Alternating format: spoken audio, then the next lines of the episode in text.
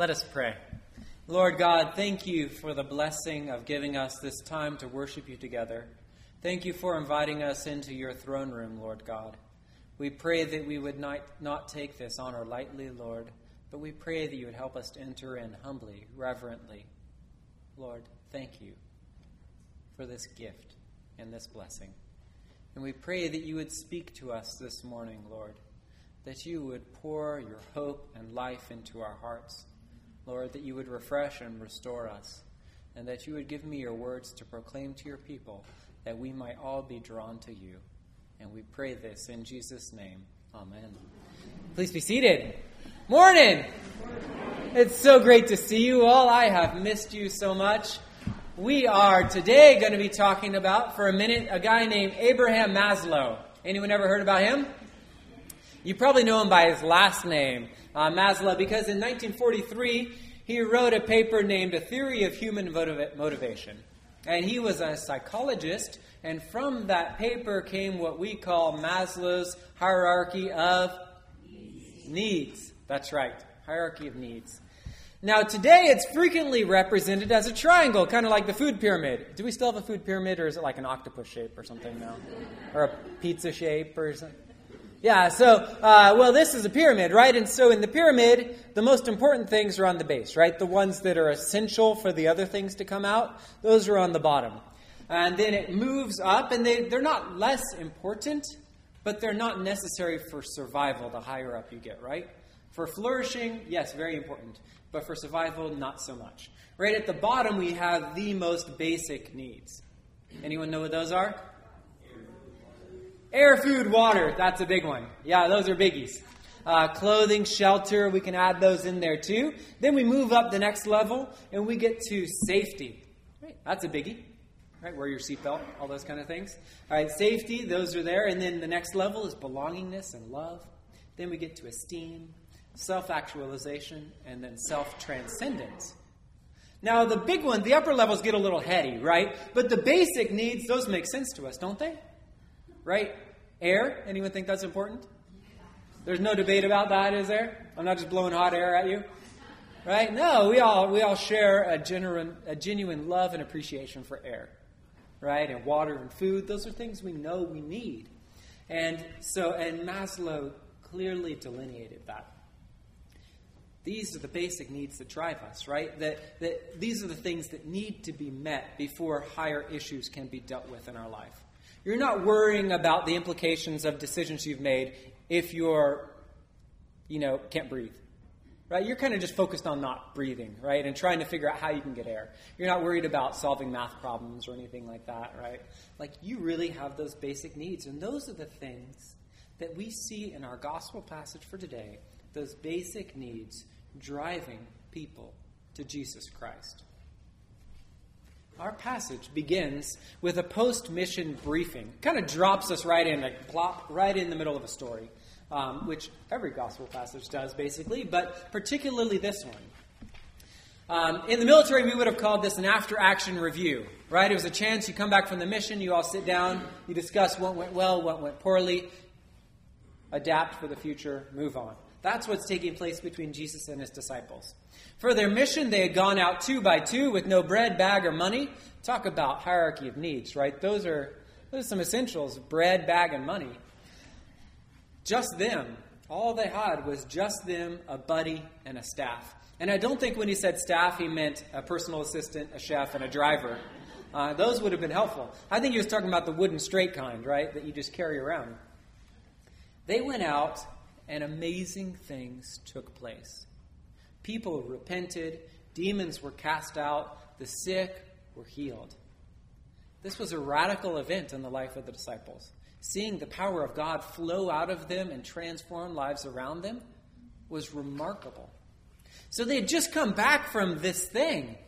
And they're sitting down and telling Jesus all that has taken place. They tell him all the stories of repentance they tell in the stories of the freedom from demon possession when the demons flew out of people and people's whole countenance changed. They tell him stories of healing, how the lame were given strength and the ability to walk, how the blind could see, the deaf could hear.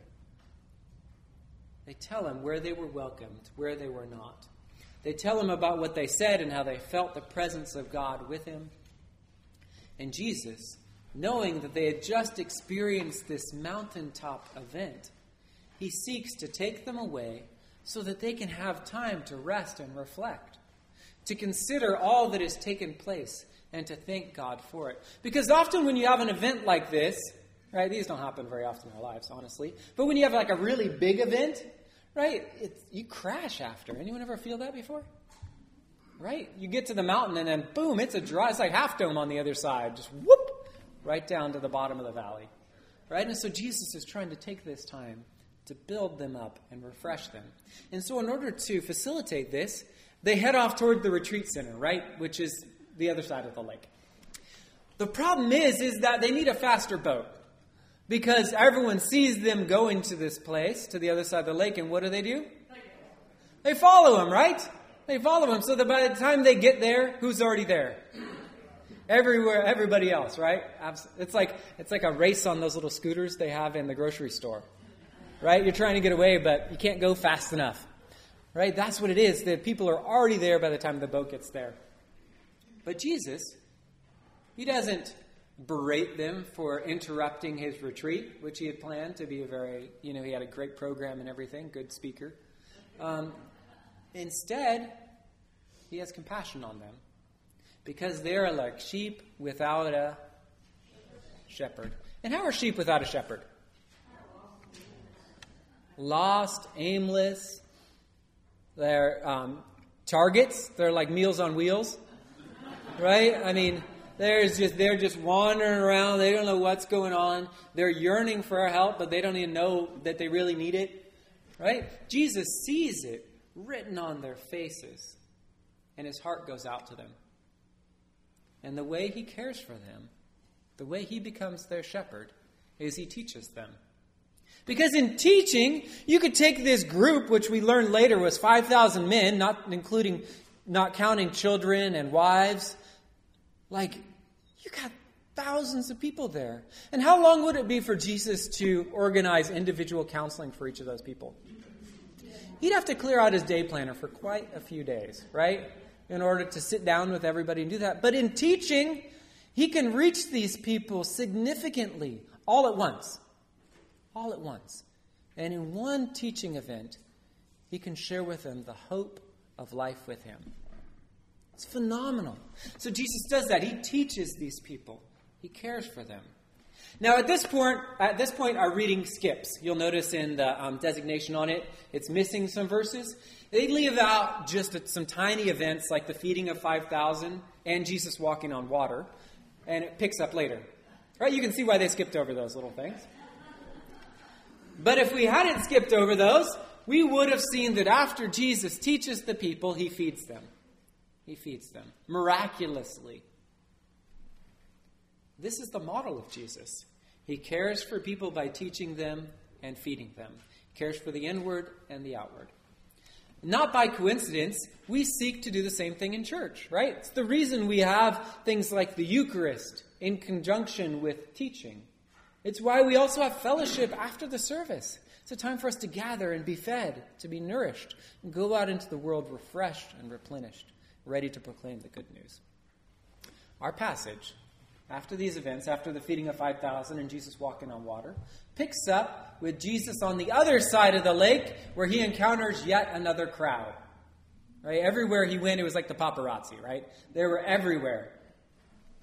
And so he's assaulted by a rush of people who are seeking to bring to him the sick.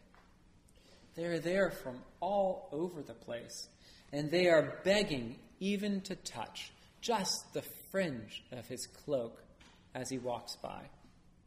And remarkably, our passage tells us that even those who brush the fringe of his cloak are healed. It's amazing. In our passage, we see the work of God and his power being poured out. But what else we see is the crushing need of humanity. The disciples, they're in need, right? Because they just come off this mountaintop and they're ready to crash. They need rest and reflection with Jesus. They need Jesus' comfort and strength now because their strength is ebbing. The people, though, they need something too. They need a shepherd. They need someone to teach them, to lead them to good pasture, to protect them, to feed them. They need to be healed. These needs drive all these folks to Jesus Christ, the one who they hear can meet those pressing needs. Now, that was 2,000 years ago. We live today in a thoroughly modern world, but are our needs any different? I would say they're not. We have the same needs food, water, safety, shelter, belonging. We need a shepherd too. Now, if it solely depends upon needy people like us to meet the needs of others, how well do you think we'll do at that? Not so hot, right? Our track record is not super great as like people, right? As all people all over all the time. We don't do super good at caring for each other. Right? Even if we look in a group, say for instance our own family, like, how well do we love, care for, support, be there for them all the time that they need it? If you're like me, not so hot. I can look at my life and see failures, see gaps where instead of looking out for them, I was looking out for who? How do you know that? That's right. I was just looking out for me. Right? Times where I said, well, what about me? Is that a good question to ask ourselves? Uh, it's a fair question, but does it always lead us to a good place? No, sure doesn't. Man, leads us into hardship. If I can't even meet the needs of this small group of people who depend on me and love me and who I love and depend on, how well am I going to do meeting the needs of a larger community or a lar- like Nevada County or a bigger community like California, or the United States, or the world. Do you think I'll fail at that too? Do you think we'll fail at that? We see this in our country all over. We see this in ourselves, but also in our country and in the world. Right, one of the richest nations in the world. Do we have any poverty here? Any need still? Yeah, absolutely. No political solution we found so far sorts it all out. The problem is internal to us, right? We are broken people trying to care for broken people. And it's going to go south at some point. We need something else. We need something, someone from outside of us to do this. Because you and I, we fall short. We see in our gospel passage the solution. The solution is a person, Jesus Christ Himself. We see Him teaching, feeding, healing, he is the one who can do this without fail. Remember, he's the one who walked on water in the middle of the passage. Do you think he can do incredible things? Yes, this is where you say yes. There you go. Yes, exactly. Walking on water is incredible. Anyone ever done it? No. Yeah, but Jesus does. He can do the miraculous. We fall short of what is required of us. We fall short of that love and compassion and mercy which we are called to give to the world. We fall short. But Jesus, He never fails. He is available and ready to help all the time. The question then falls to us where are we looking for help? To whom are we turning to have our needs met? Timothy Keller, the church planter and pastor out in New York, said if we put our faith in another person, what will happen to our faith the day we look at their coffin? Where will our faith be? This doesn't mean we shouldn't love people. This doesn't mean we shouldn't care for people. But ultimately, all of us have an expiration date. We're all like that pack of eggs in my fridge right now. It's got a date on there. You and I do too. So if we put our faith in some other person, that faith will ultimately expire. But if we put our faith in Jesus Christ, what happened when they put him in the grave? He rose again, never to die another time. That is the one who we put our faith in. He is the one who will never, ever fail us. to get back to Maslow, later on in his life, as he was reflecting on his hierarchy of needs, he revised his top goal to be self transcendence. He said, The self only find this is, you know, I might get a little stick with me through this, okay? The self only finds its actualization in giving itself to some higher goal outside oneself, in altruism and spirituality.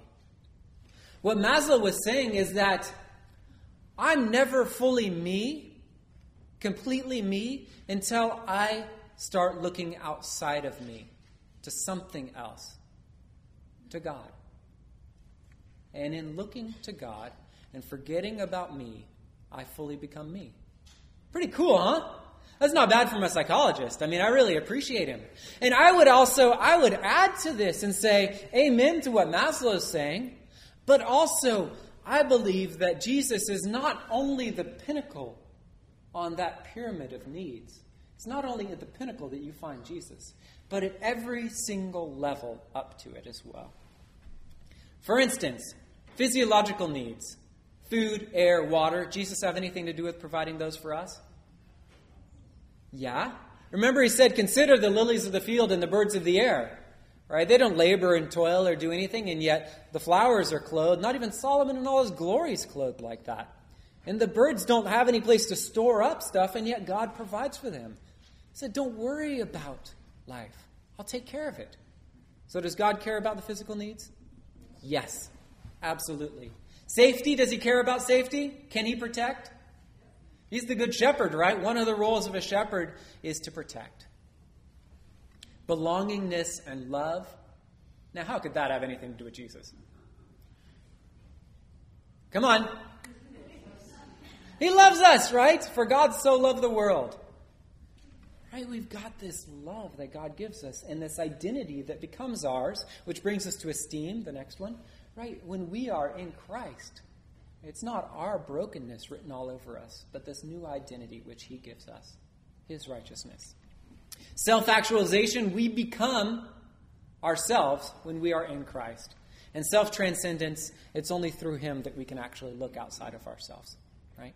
It's only when we look to Him that He pulls us out of that. Only in Jesus Christ can every level of Maslow's needs and ours be met. May we, in our needs, turn to Jesus Christ today and confess Him as Lord. He is the one we need. He is the one we've been looking for, even without identifying that in our minds. He's the one we're yearning for.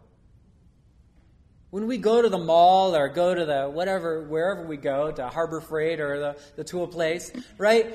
And we feel that yearning, what we're really yearning for won't be satisfied in that shop. Or maybe temporarily, but not long term, right? Because what we're looking for is something greater than that. That satisfaction comes through Jesus Christ. May we look to him today, find our hope, our identity, our purpose in him. And as we receive that, may we share that with others and extend that gracious hand to them. Because as He nourishes us, we are then able to go out and care for and nourish others. May we do this graciously today and each and every day. Let's pray. Lord God, thank you that you are the one who fills our needs.